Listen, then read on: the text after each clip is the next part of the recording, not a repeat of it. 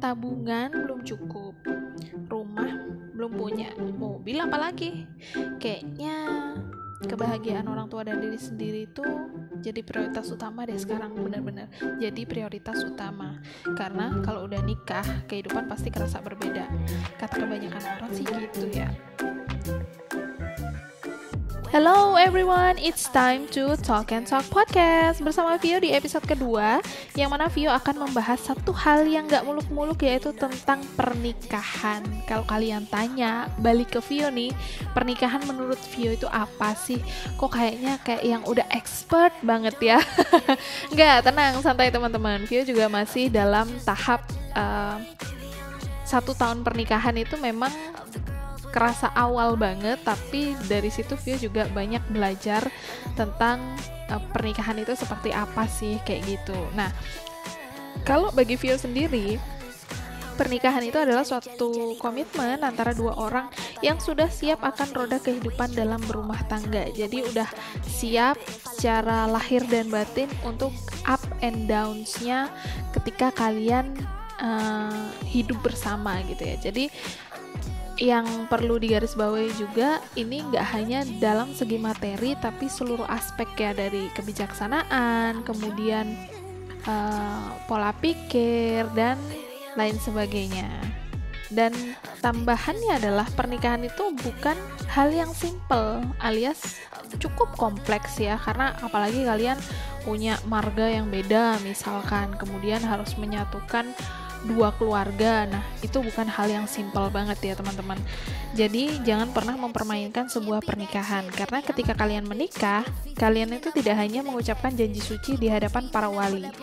Yang paling utama adalah kalian mengucapkan janji suci tersebut di hadapan Tuhan, ya, di hadapan Tuhan. Jadi, uh, mari menjauhkan diri dari hal-hal yang membuat rumah tangga kita itu rusak dari yang kita bilang perselingkuhan, kemudian KDRT dan hal-hal negatif lainnya. Hal yang memicu um, keretakan rumah tangga itu kan pasti punya sebab dan akibat. Hal ini yang harus kalian komunikasikan dengan pasangan supaya nantinya kalian juga bisa saling introspeksi diri karena nggak cuma dari misalkan nih ternyata nggak dari kalian berdua tapi dari keluarga kalian berdua.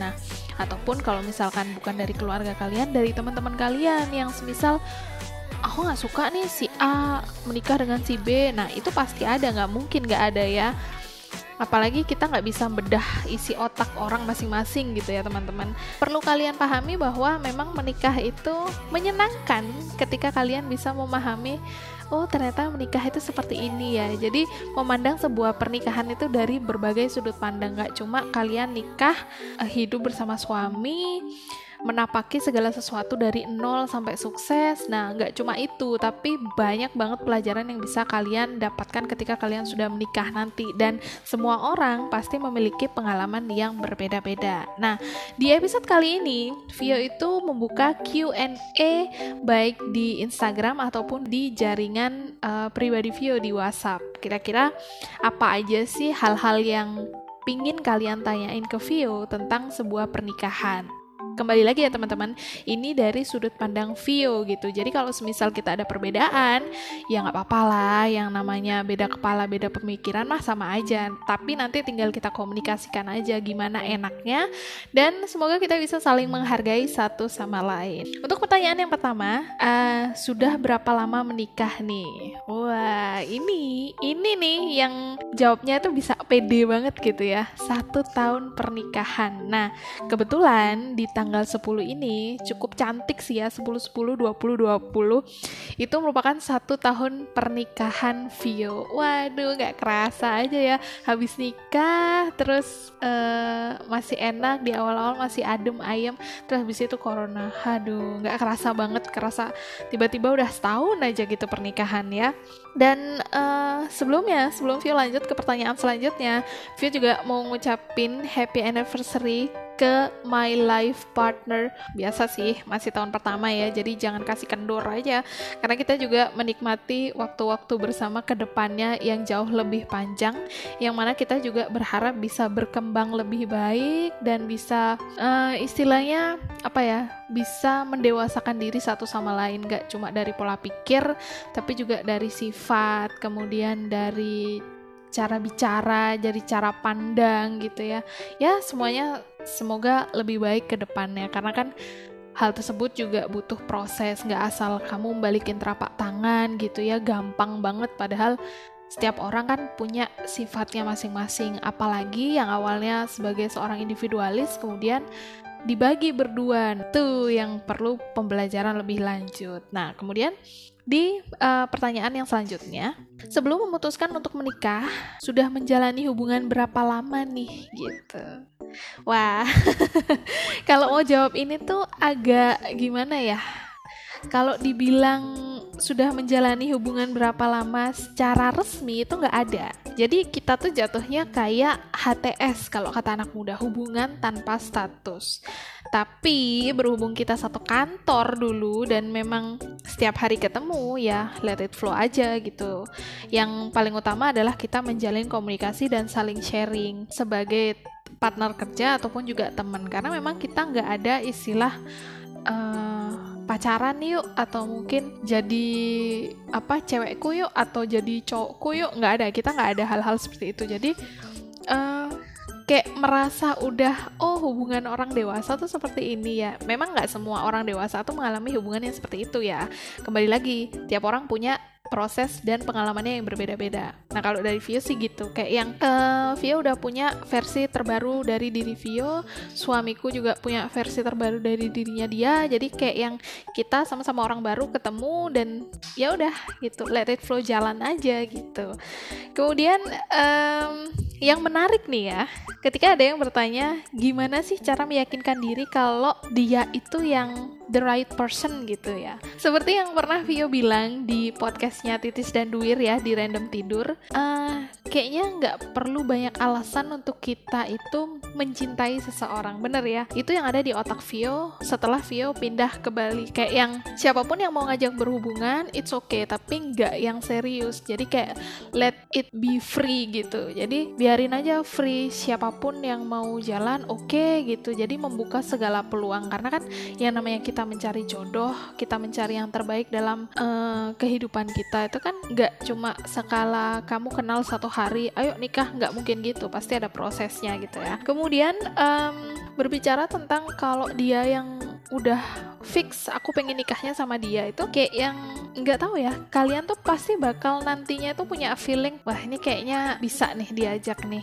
gitu. Atau mungkin ada hal-hal yang kadang tanpa kalian duga itu wah aku mau dong nikahin orang ini gitu ya. Kayak yang udah dia bijaksana. Tapi kembali lagi tidak semua orang itu menunjukkan sifat aslinya di awal ketika mereka berhubungan atau menjalani um, PDKT atau pacaran gitu. Nggak semua orang bisa menunjukkan sifat aslinya. Jadi jangan kaget kalau ada orang yang bilang dia waktu pacaran gini waktu udah nikah gini. Aduh ya. Kalian harus memahami hal-hal seperti itu. Jadi Jawabannya adalah gak perlu banyak alasan untuk mencintai seseorang dan kamu pasti bakal punya feeling di mana dia, oh kayaknya dia cocok nih untuk jadi suami aku atau untuk jadi istri aku gitu. Jadi kayak yang gak perlu muluk-muluk kalian mencari segala alasan mau dari segi fisik kayak mau dari segi materi semua itu akan berjalan sebagaimana mestinya deh gitu. Tunggu dulu, Via mau minum dulu ya. Kemudian um, di pertanyaan selanjutnya um, ada yang bertanya kayak gini keputusan untuk menikah itu didasari sama apa? Ini uh, bisa banyak spekulasi ya untuk Vio jawab. Tapi kalau dari sudut pandang Vio ketika Vio kemarin menikah yang menjadi dasar adalah kepercayaan tanggung jawab dan siap untuk menjalani roda kehidupan yang seperti awal Vio bilang. Jadi emang karena kita udah satu tempat kerja dan kita tahu kapasitas masing-masing orang ya, suamiku ataupun aku gitu. Jadi ya udah kayak yang tapi sebenarnya kalau dipikir juga teman-teman uh, ada nggak sih target untuk nikah? Kalau sekarang sih enggak ya. Kalau dulu mungkin karena masih labilitas ekonomi ya pikirannya. Jadi kayak yang aku pengen umur 25 nikah dong. Kalau sekarang sih enggak ya nating tulus saja jadi kayak yang kalau dapat jodohnya di usia sekian ya disyukuri. Masih sekarang masih single pun disyukurin. Karena kita kan sebagai manusia nggak bisa memaksakan hal A, hal B, hal C terjadi gitu aja. Semua itu juga ikut campur tangan Tuhan ya. Jadi kita harus mendekatkan diri dulu lah.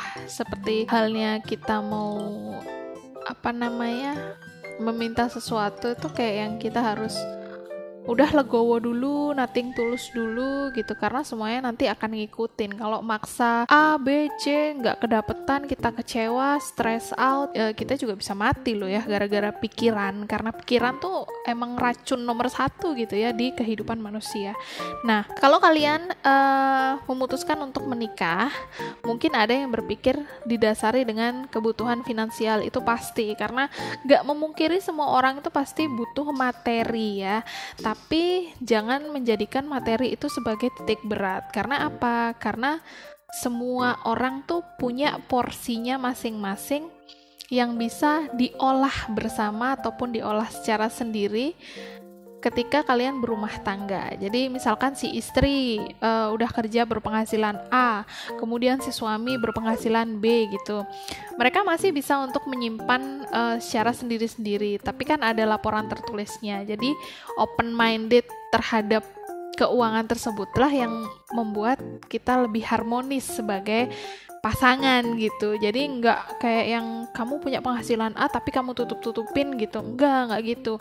Tetap open minded karena segala sesuatu itu kembali lagi ke komunikasi kayak gitu teman-teman jadi kalau kalian memutuskan menikah dari segi finansial nggak apa-apa gitu tapi jangan yang over karena apa-apa yang terdengar berlebihan itu tidak baik gitu. Lanjut di uh, pertanyaan selanjutnya. Apakah harus jadi menantu yang disukai mertua?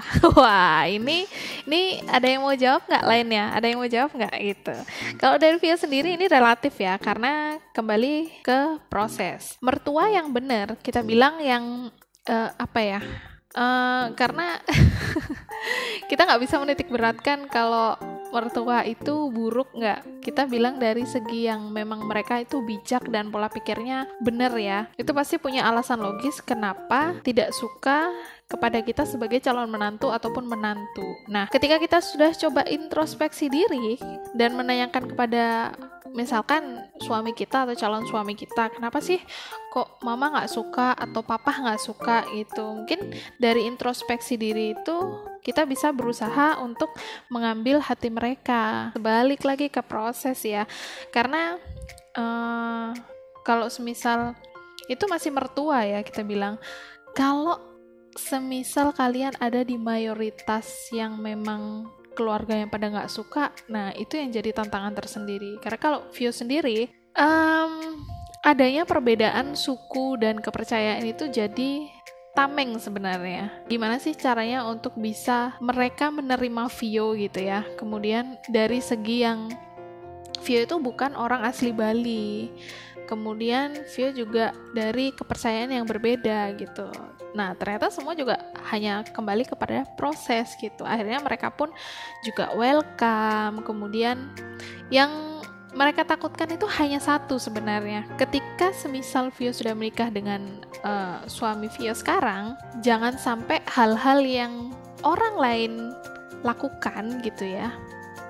Istilahnya bercerai, kemudian meninggalkan anaknya, kemudian kembali ke Jawa, hal tersebutlah yang gak diinginkan oleh keluarga besar dari suami gitu. Hal yang wajar sih ya, cuma karena Vio itu tipikal orang yang berprinsip, jadi bilangnya ketika Vio ingin A, ya A.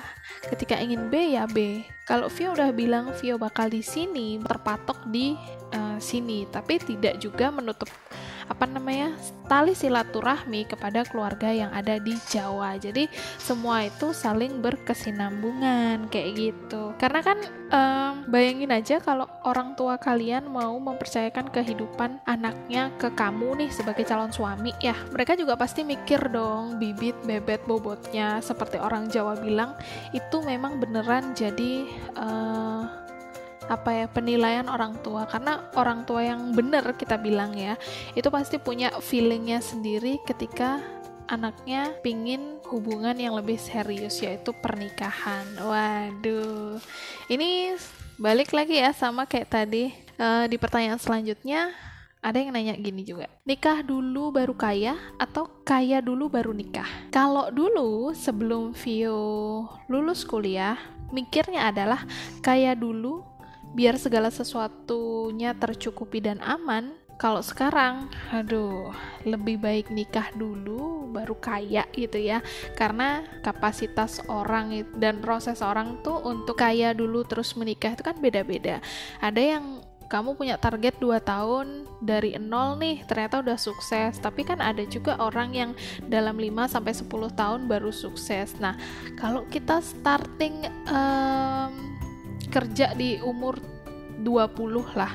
5 sampai 10 tahun ke depan udah 30 kalau misalkan kita sukses di 20 tahun ke depan udah umur 40 iya kalau kita bisa uh, menemukan orang yang gak ngelihat kita dari suksesnya aja tapi dari prosesnya juga itu uh, amazing banget. Itu kayak muzizat banget gitu loh. Jadi kalau memilih untuk nikah dulu baru kaya atau kaya dulu baru nikah, kalau Via sih milih nikah dulu baru kaya. Karena gimana ya, materi itu kan bisa dicari. Kalian juga sebagai pasangan kan udah siap untuk apa ya, up and down. Jadi uh, komitmen berdua untuk memulai segala sesuatunya dari nol, sederhana dulu yang terpenting nantinya hal tersebut tuh nggak jadi titik permasalahan keretakan rumah tangga kalian. Nah, komitmen itu loh yang agak susah untuk semua orang pegang. Karena sekalinya sukses ada aja godaannya. Sekali di bawah makin ada godaannya. Nah itu yang uh, dibilang nggak mudah sih. Nggak mudah banget untuk ngatur kayak gitu. Tinggal gimana prinsip kalian sebagai istri dan kalian sebagai suami untuk bisa berkomunikasi dengan baik gitu teman-teman. Kayaknya um, udah tidur belum kalian? Jangan ya jangan tidur. Jangan bosen Via masih ada beberapa pertanyaan juga. Kemudian um, ada juga yang bertanya seperti ini. Gimana sih rasanya sudah menjalin uh, rumah tangga? Terus lebih asik mana menikah dan lajang? Wah ini ini nih, lagi-lagi pertanyaan kalau udah urusan menikah. Sungguh luar biasa pertanyaan Anda ya. kalau diibaratkan permen tuh kayak lagi makan permen nano-nano gitu loh, manis, asem, asin tuh jadi satu gitu ya. Sebenarnya menikah atau lajang itu sama-sama enak, tapi dengan intensitas yang berbeda. Kalau lajang, eh, enaknya adalah mau ke mana juga gampang, mau ngajak siapa aja nggak ada istilahnya beban moral tersendiri gitu ya. Itu enaknya ketika melajang. Jadi kayak yang bebas saja memilih, tapi yang bertanggung jawab tentunya ya. Kemudian kalau menikah itu asiknya adalah kayak yang gimana ya? Uh, berbagi segala sesuatunya bersama pasangan gitu. Kemudian apa-apa yang merasa uh, bikin stress out itu nggak cuma dipikir sendiri tapi dipikir berdua gitu. Terus bisa menikmati masa menikah dengan pacaran tuh istilahnya menikah dalam eh gimana sih istilahnya? Menikah tapi rasa pacaran. Nah itu kayak yang uh afdol banget coy rasanya. Jadi cuma enaknya ketika menikah itu segala sesuatunya dilakukan secara hmm, udah legal lah ya. Jadi nggak perlu takut A takut B takut C gitu. Takutnya kan orang-orang biasalah ya stereotip tersendiri kepada orang-orang yang mungkin lajang dan bebas gitu. Nah kita tuh nggak pingin yang kayak gitu. Kemudian ada juga yang bertanya bagaimana mengatur keuangan seputar pernikahan. Nah ini ada tiga step ya yang perlu kalian tahu. Yang Vio bisa sharing adalah setelah menikah ya. Karena sebelum menikah itu harusnya kalian punya sedikit lah istilahnya tabungan untuk bisa dijadikan um, modal awal untuk kalian menikah. Tapi kembali lagi, semua itu nggak harus jadi patokan. Kan masih ada KUA, masih ada orang-orang yang apa ya yang bisa membantu untuk menjadi wali kayak gitu-gitu. Kemudian um, yang pertama adalah sebelum nikah ya. Tadi seperti Vio bilang kemudian saat menikah itu kita nggak pernah tahu kan ketika kita menikah itu ada kebutuhan A ada kebutuhan B ada kebutuhan C yang kadang bisa over budget. Nah itu yang harus kita pikirkan matang-matang. Ketika kita menikah tuh kira-kira kebutuhan apa aja yang bakal keluar yang bakal ngabisin duit itu di sek di seksi mana gitu. Nah itu harus kita catat. Istilahnya mau nggak mau kita harus bikin jurnal terencana. Kalau memang kalian sudah merencanakan sebuah pernikahan gitu. Kemudian uh, kalau setelah menikah nah ini yang bisa Vio sharing ya. Kalau Vio menerapkannya adalah semua pemasukan dimasukkan dalam satu pintu. Jadi pemasukan Vio dan juga pemasukan suami itu dijadikan satu di kayak satu rekening gitu. Kemudian uh, kalian tinggal memilih yang jadi prioritas utama kalian tuh apa? Uh, membeli sandang pangan papan, kemudian membayar hutang atau cicilan gitu. Nah itu uh, tiap orang beda-beda ya. Kalau Vio tuh ngambilnya adalah uh, berhubung Vio masih punya beberapa tanggungan, jadi 50 sampai 60% uang yang kita kumpulin dalam satu bulan itu untuk membayar hutang dan cicilan. Kemudian 35%-nya itu untuk kebutuhan hidup terma uh, termasuk makan, camilan, dan kita kalau mau sembahyang kan beli canang nah otomatis hal tersebut sudah mencakup 35% dari total gaji yang kita terima kemudian 15% itu untuk kebutuhan lain-lain yang di luar dari uh, perencanaan. Misalkan nih, tiba-tiba di jalan bannya bocor, kita ke harus ke bengkel. Kemudian tiba-tiba motor mogok masuk bengkel lagi atau mungkin kita masuk rumah sakit karena sakit yang tidak diduga-duga. Nah, itu termasuk 15% dari kebutuhan lain-lain. Jadi, um, kalau sebelum corona mungkin masih all out gampang ya kalau semasa corona ini kayak yang benar-benar suami itu jadi OJK gitu ya. Apa yang jadi pemasukan kita bener-bener catat apa yang jadi pengeluaran. Jadi pemasukan sekian nih kemudian pengeluarannya apa aja tuh bener-bener harus detail. Karena itu lagi kembali lagi kita kan kadang manusia nggak pernah luput dari lapar mata ataupun lapar nafsu lah untuk beli ini beli itu. Nah itu yang masih bisa uh, dikontrol lah kalau dalam kondisi seperti ini. Gitu teman-teman. Jadi kalau dirangkum lagi itu sebelum menikah adalah kalian uh, memikirkan poin-poin apa yang akan kalian uh, lakukan sebelum menikah nih. Misalkan sebar undangan nih berapa ratus kayak pengeluaran apa aja gitu yang kalian prioritaskan ya. Kalau misalkan kalian tidak bisa membuat secara cetak sekarang online mah gampang jadi nggak perlu yang kalian harus buang-buang duit untuk buang-buang kertas gitu ya sekarang udah online di mana-mana udah kepake lah gitu udah zamannya digital banget gitu. Kemudian kalau saat menikah balik lagi ke kebutuhan yang prioritas ketika kalian menikah.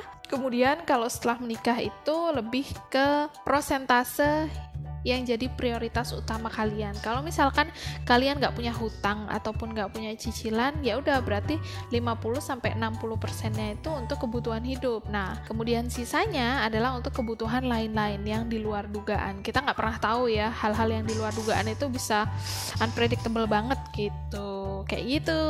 Kemudian lanjut di pertanyaan selanjutnya, bagaimana sih Vio membangun diri seperti sekarang? Kemudian what is your lower position that make you awesome like now. I'm actually not awesome ya. Aduh. Kalau um, bagaimana Vio membangun diri seperti sekarang dan posisi terbawah yang seperti apa yang bisa membuat aku menjadi oh wow gitu ya. Nah, ini sedikit cerita. Ketika mau pindah ke Bali, yang ada di pikiranku adalah be the new version of myself and be free as a human being. Nah, itu adalah uh, hal yang terpatok di otak gitu ya. Udah dipaku macam kuntilanak, nggak boleh ke mana-mana. Nah, karena memang masa lalu itu mengajarkan banyak hal yang kadang Vio nggak sadari secara langsung. Gitu teman-teman.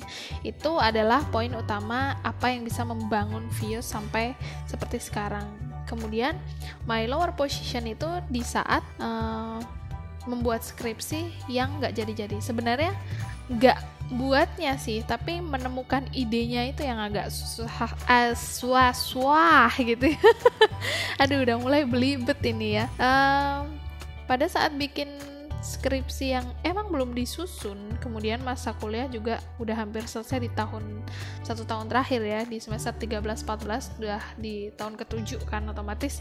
Mau nggak mau ya gimana gitu. Di otak pun kerasa kayak yang perang sendiri gitu loh teman-teman. Kayak mereka bisa tapi kenapa aku nggak bisa? Yang buat aku nggak bisa itu dari segi apanya gitu. Akhirnya itu kayak yang perang sekian minggu gitu. Akhirnya ketemu di satu titik di mana aku sudah menyelesaikan hubunganku dengan yang sebelumnya ya yang tiga tahun itu yang kalau bisa dibilang sih itu termasuk hubungan yang cukup toxic ya. Kalau di uh, dipikirkan sekarang gitu. Tapi kalau dulu mah yang namanya anak muda lagi keblenger gitu ya, udah seneng banget, udah sayang banget, ya udah gitu. Rasanya udah kayak surga dunia.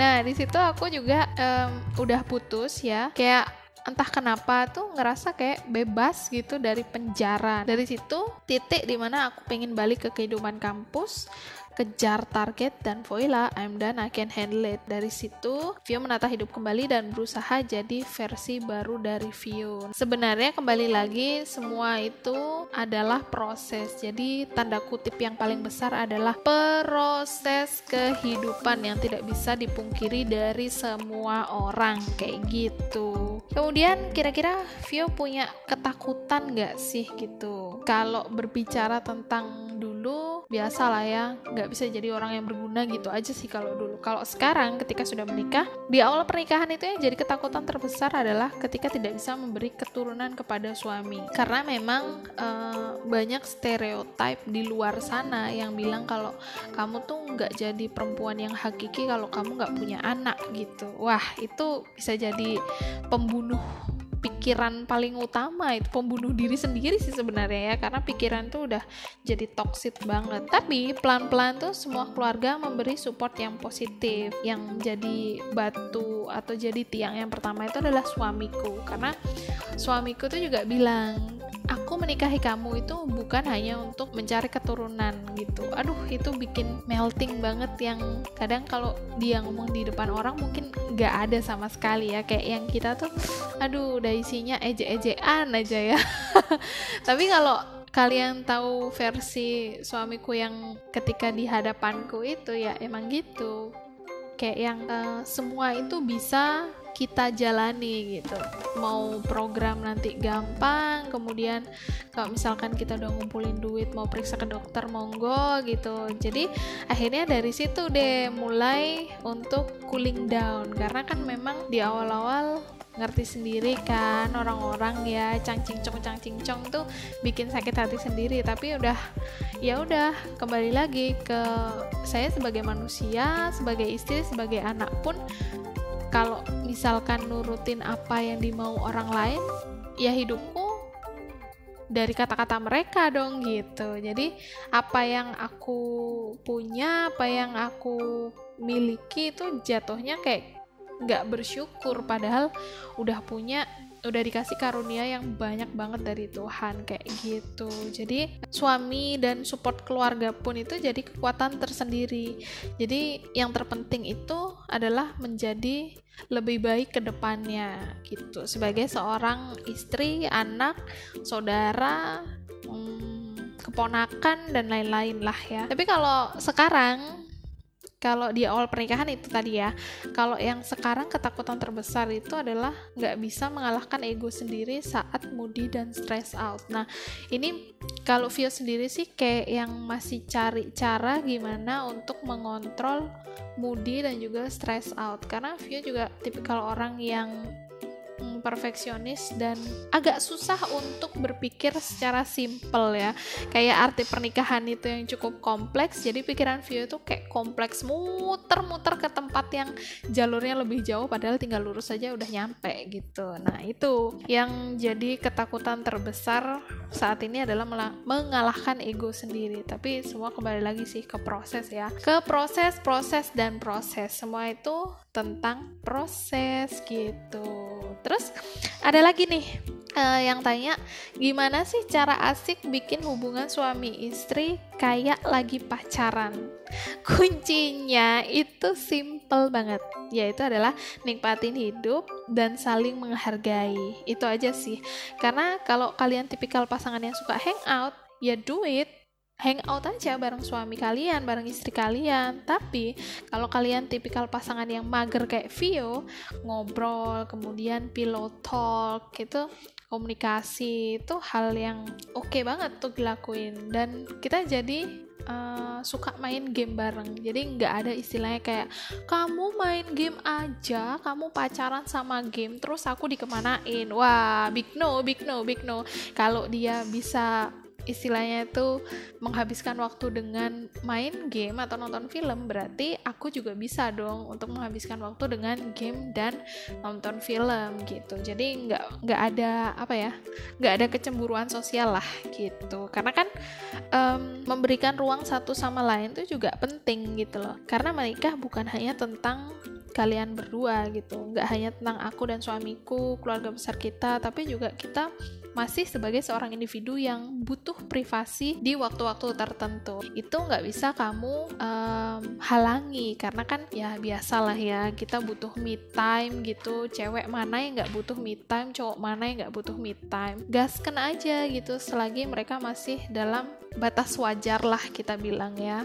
Gitu teman-teman. Kemudian um, kalau berbicara tentang privasi, privasi sebagai seorang individu itu yang jadi kunci utama adalah saling percaya. Karena sekarang mikirnya simple aja deh. Kalau misalkan uh, pasanganmu itu berbohong, kamu tuh pasti feelingnya kuat banget nggak tahu kenapa itu terjadi sama beberapa orang banyak orang lah ya bukan beberapa orang tapi banyak orang nah percaya aja satu karma is real jadi ketika ada yang salah dengan pasanganmu nggak perlu ribut-ribut uh, gonjang-ganjing marah-marah sini sana sini sana. Kita sakit sakit sebagai seorang pasangan tuh sakit. Cuma ya udah kalau emang jalannya begitu dan kamu merasa itu satu hubungan atau satu pernikahan yang toksit ya udah proses. Kalau misalkan nggak bisa dikomunikasikan si bye bye gitu ya. Kalau misalkan kalian udah dalam kondisi yang tidak bisa uh, berkomunikasi dengan baik tidak bisa mediasi dengan baik ya jangan dipaksa gitu loh. Jatuhnya nanti kalau kamu memaksa hal tersebut untuk tetap baik-baik aja dan kamu mengalah nah kamu bakal uh, terbebani sendiri dan semua orang tua nggak pingin anaknya seperti itu. Kayak gitu teman-teman. Kemudian um, untuk yang terakhir nih yang jadi penutup di episode kedua ini ya. What is your life goals? Nah ini sebenarnya nggak banyak sih cuma dua aja view yang jadi life goals Via itu adalah bisa berdamai dengan diri sendiri dan bisa menjadi pribadi yang lebih baik ke depannya baik sebagai istri, anak, keponakan ya dan keluarga itu adalah hal yang paling penting. Jadi um, menikah itu tidak hanya memikirkan tentang suatu hal, tapi banyak hal yang dipikirkan ketika menikah. Nah, di episode kali ini udah kelar Vio membahas beberapa pertanyaan dari kalian tentang pernikahan. Nanti di episode yang selanjutnya akan ada something spesial lagi ya yang bakal Vio bahas di Talk and Talk Podcast. So, jadi rangkuman yang paling inti adalah dari perjalanan selama beberapa menit ini ya, pernikahan itu kembali lagi adalah adalah suatu komitmen antara dua orang yang sudah siap akan roda kehidupan dalam berumah tangga dan memang ketika kamu ada di atas, kamu sukses, kamu punya anak, punya keturunan banyak, semuanya pasti akan diuji. Jadi kalian harus siap akan up and downs-nya karena ya here we go kehidupan step selanjutnya dalam kehidupan itu pasti ada gitu ya. Kalau kalian bisa melewatin itu, thanks God, you're safe ya. You safe, you are safe gitu. Dan sekian di episode kali ini dan see you next time on the next episode.